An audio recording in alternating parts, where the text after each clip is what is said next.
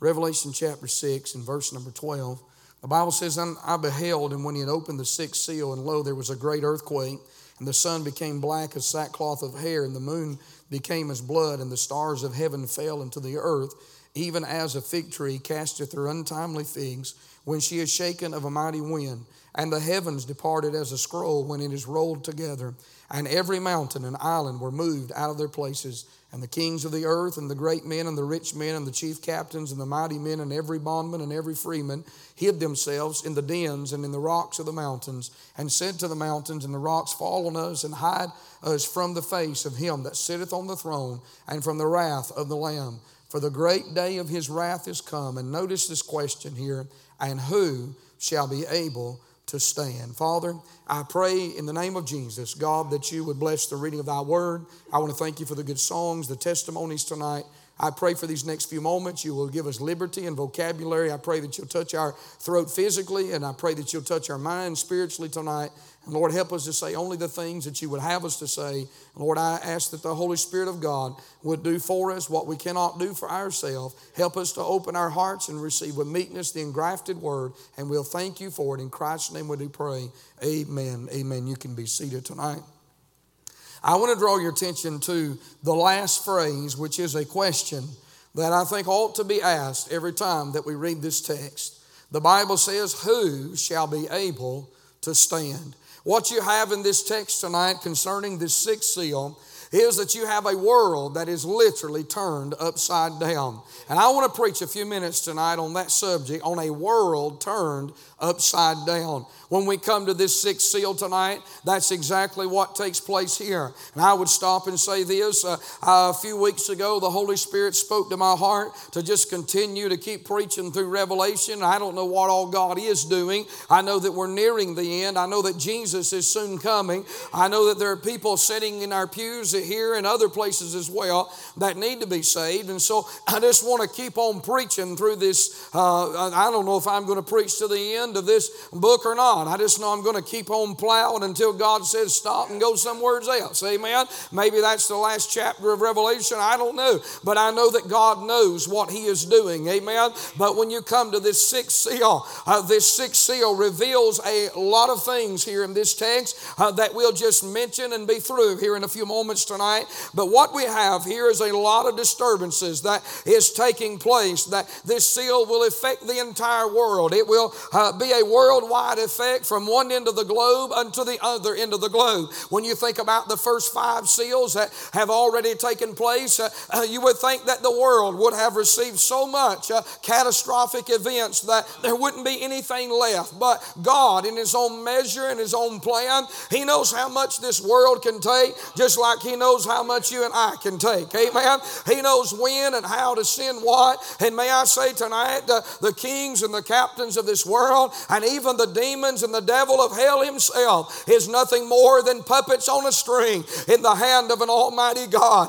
I'm not a Calvinist tonight, but I do believe this that God is working in the affairs of men, that He is sovereign over all things, and that nothing can happen except He would allow it to happen. Amen. And so when we come to this text tonight, what we see here is a lot of disturbances in this text that ends with the question, Who shall be able to stand? And I think that question tonight is answered by the things that we see within this text tonight concerning a world that is turned upside down. When you think about these events tonight, I want you to notice, first of all, that there will be a seismic disturbance. A seismic disturbance. The Bible said in verse number 12, And I beheld when he had opened the sixth seal, and lo, there was a great earthquake. And then the Bible says in verse number 14, And the heavens departed as a scroll which is rolled together, and every mountain and island were moved out of their place. Now, when you think about this seismic event that's about to take place or disturbance, uh,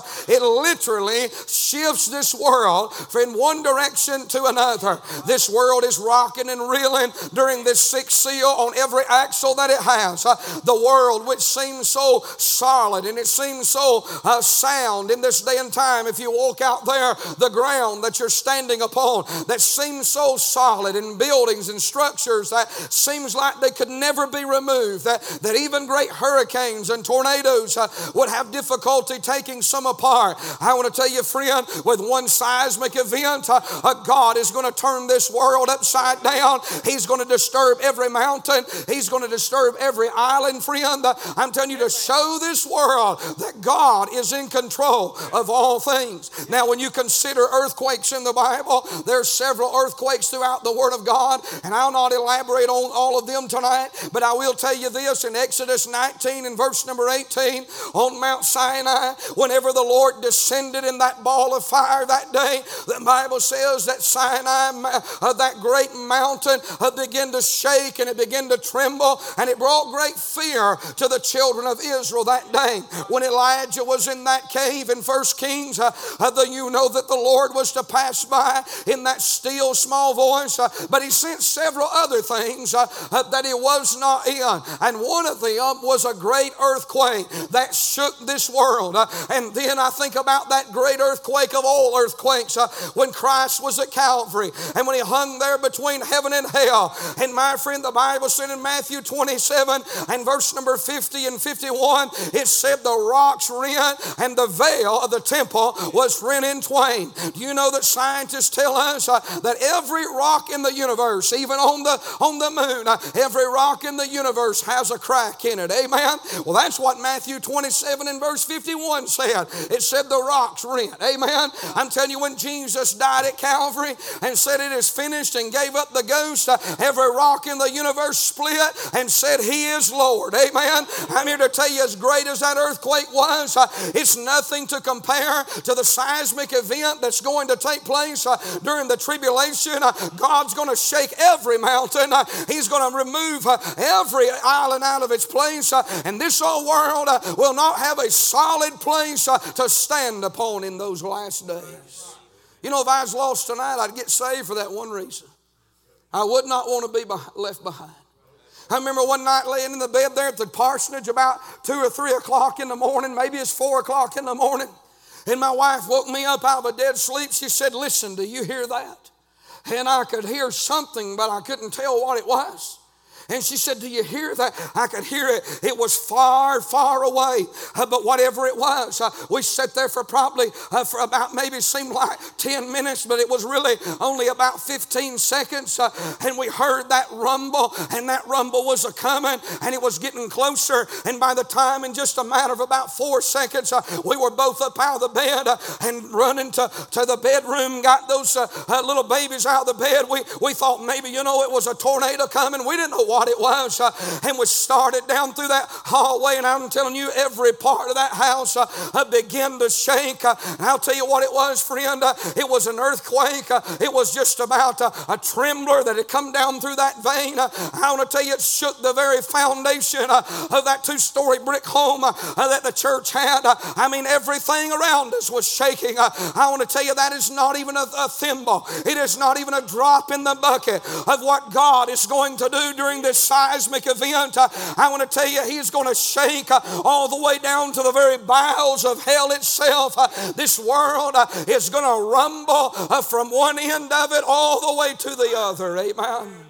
I'm talking about a seismic disturbance in this seal. And then notice there's a solar disturbance here. As he said that the sun became as uh, black as sackcloth of hair. When you think about sackcloth in the Bible, it's always uh, uh, referred to that of repentance. Whenever they in sin, when they were set in sackcloth and ashes and they would repent, it spoke of grief and darkness. And I want to tell you, the Bible said the sun is going to be as black as sackcloth. Boy, you think about through throughout the tribulation period how that even in the fourth trumpet, the sun is going to, a third of the sun is going to be smitten. And then in one of those vials, uh, God is going to use the sun, uh, my friend, to send scorching heat like never before. God will use uh, this solar disturbance throughout the tribulation period. But in this one particular event, my friend, it's going to be a solar disturbance that is going to be a total eclipse that's going to black out. Even the sun is going to refuse to shine. Amen.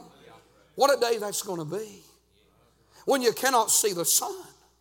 I think about people who live in Alaska. They say that it's one of the highest suicide rates in all of the world because of the six months of darkness. When you think about have you ever been in total darkness where you could not even see your hand in front of your face? God is going to send a, a solar disturbance that will turn the lights out uh, in this whole world, that will show this world uh, who's really in charge of the sun. I'll tell you, my friend, there's no such thing as Mother Nature. Somebody say amen. I want to tell you, there's no Mother Nature. That's the terminology of the world. That's the terminology of a lost, pe- a lost person or lost people that do not believe in a creator, in a God. Uh, we do not worship worship Mother Nature because she does not exist. Amen. I'm going to tell you, friend, the Bible said in Genesis 1 and verse number 1 that in the beginning God created the heavens uh, and the earth. It was God that hung the sun there and told it when to shine and tells it when not to shine. And in the tribulation period, there's going to be a solar disturbance. Uh, he's going to turn the lights out on this world once again. I think about not only this solar disturbance, there's going to be a strange disturbance. Look at verse 12. The Bible said the moon will become as blood. You know, John Hagee wrote a book, and I'm not endorsing him, by the way. He wrote a book called The, the Blood Moons. I bought that book because I wanted to read it. I knew, I thought, well, I'm not putting no faith in John Hagee, but I want to know what, that, what that's about. So I reckon it was curiosity. I read that book, and when I come to the end of it, I came to this conclusion. I know why he wrote the book. I'll tell you why he wrote the book. He wrote the book to make money. Somebody say amen.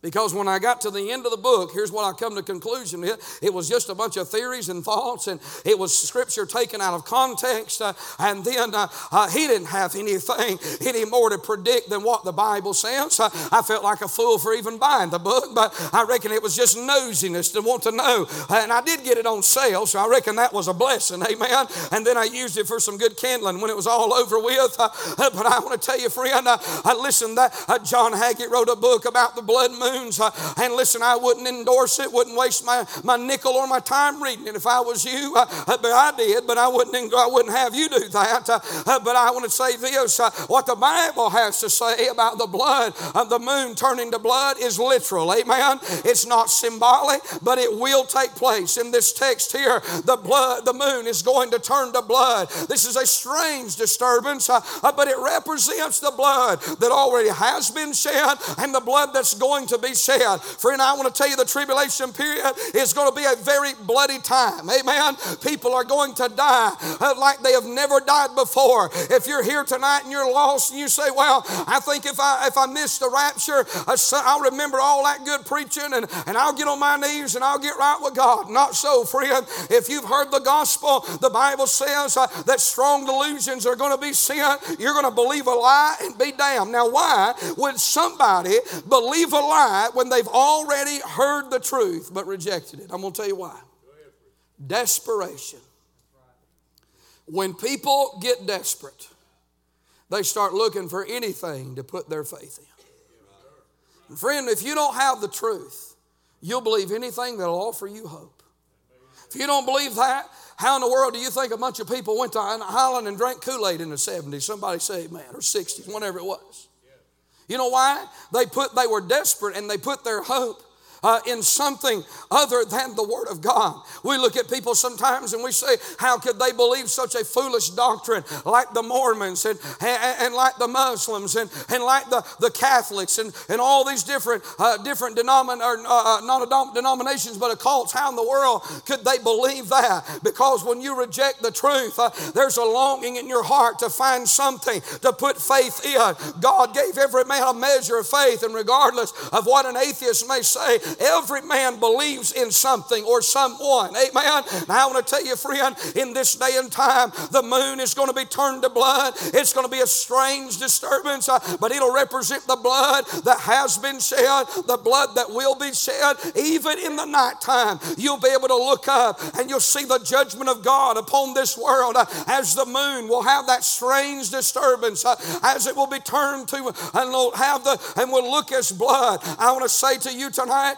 If you're here and you're lost, I know it's a Sunday evening, but I would not gamble with eternity. I would not put it off another day. I wouldn't put it off another service. I, I wouldn't care what anybody thought about it next to me. You say, Well, preacher, I'm a member of this church. Doesn't make no difference. I, I'd rather you be a member of heaven tonight as to be a member of this church and die and go to hell. Amen. I'm talking about a strange disturbance in the last days. Amen. Not only a strange disturbance, but I want you to notice in verse number 13 that there will be a stellar disturbance. Amen. As the word of God says, and the stars of heaven fell unto the earth, even as a fig tree casteth her untimely figs uh, when she is shaken of a mighty wind. Think about this stellar disturbance tonight. Listen, God uh, is going to shower down those meteorites. Uh, you know, I was thinking, Brother Lanning, God doesn't need a, a Scud missile, He doesn't need a nuclear warhead, He doesn't need an army,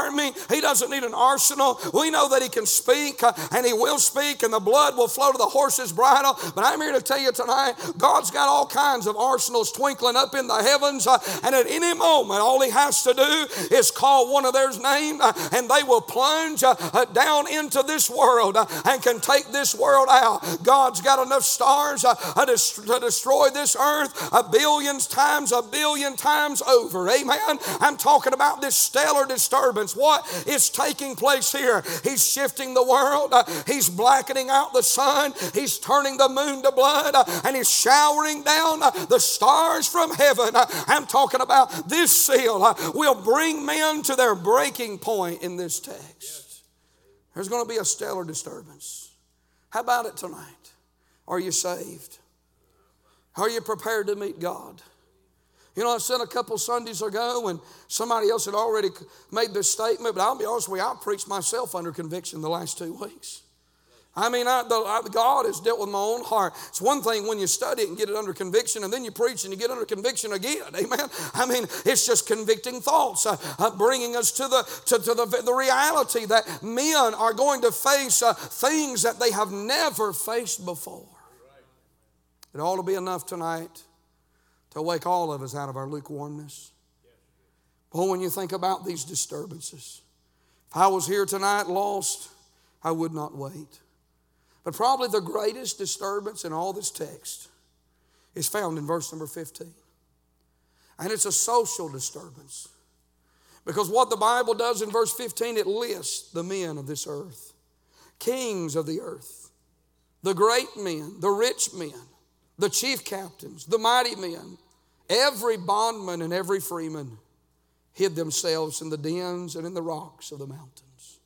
This text reveals not only their flight in verse number 16, but their fright.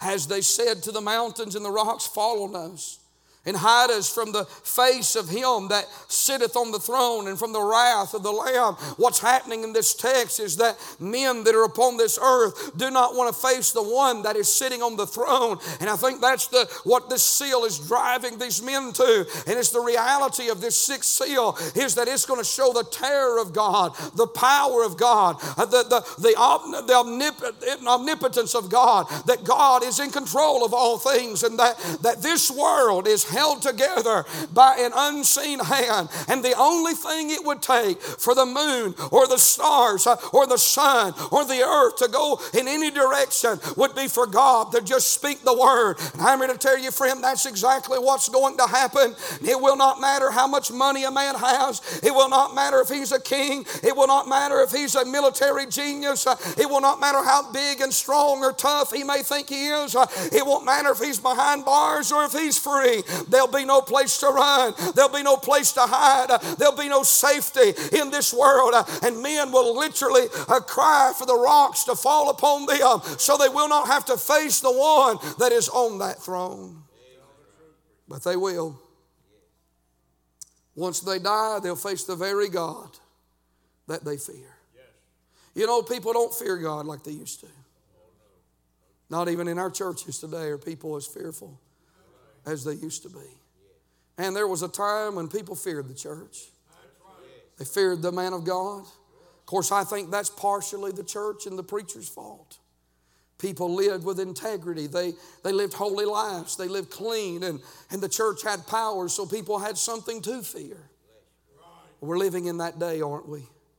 And the Bible says, Who shall be able to stand? I want to tell you tonight, the only ones that will be able to stand is the ones that are saved and taken out and the ones that have been sealed. And friend, can I tell you tonight, if you've heard the gospel and you're not a Jew, so tonight you're not the one that'll be sealed, but you are the one that can be saved tonight. Who shall be able to stand in that day? You say, Preacher, how do you know you're going to be able to stand? Because I won't be here. Amen. Amen. The church will not be here in chapter number six. You say, Where are you going to be at? I'm going to be in heaven. Thank God I'll be around the throne of God.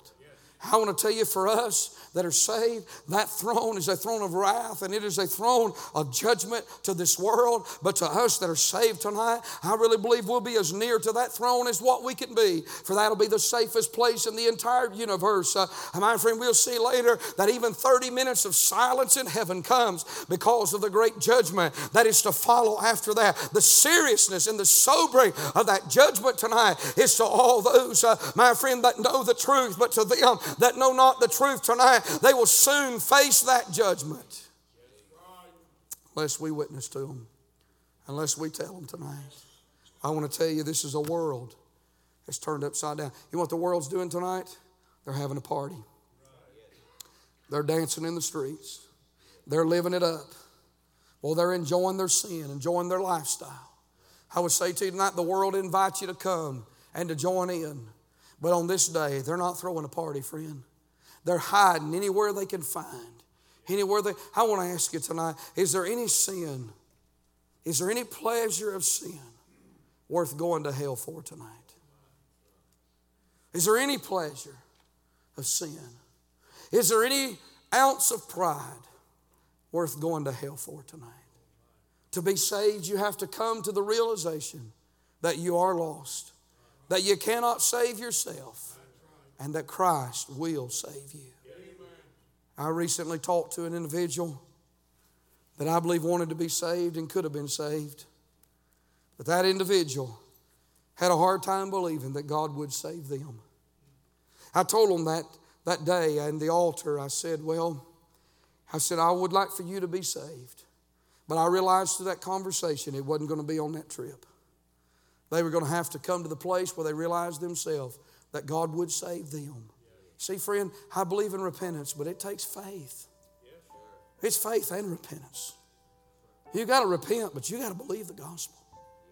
You got to believe you're a sinner. You got to believe there is a Savior and that there's only one Savior, and that Savior is Jesus. But you can believe all that and go to hell. Do you know that? You can believe all that. You can come to an altar and you can cry tears and still go to hell. That's not hard to be saved. But you've got to come to the place where you believe that God will save you. And I don't think it's church folks, or I don't think it's sinners out there that has a problem. I think it's church folks that deal with that more than anything. The truth is, Jesus said, Verily, verily, I say unto thee, He that heareth my words and believeth on him that sent me hath everlasting life and shall not come into condemnation, but is passed from death unto life. You know how I know I'm saved? I heard the gospel. I believe the gospel. And I believe God saved me. And the Bible says that it, the Bible said that He hath eternal life. Romans 10 13, for whosoever shall call upon the name of the Lord shall be saved. Romans 5 and verse 8, but God commendeth His love toward us, and that while we were yet sinners, Christ died for us. For God so loved the world that he gave his only begotten Son, that whosoever believeth in him should not perish, but have everlasting life. Do you believe that, that verse tonight? Do you believe John 3 16 will take you to heaven tonight? I'm telling you, friend, there's a lot of things won't get you to heaven, but I'll tell you one thing will get you to heaven. John 3 16 will get you to heaven tonight. If you'll believe it, you don't got to do anything but trust it tonight. Take God at His word and He'll save you as we stand.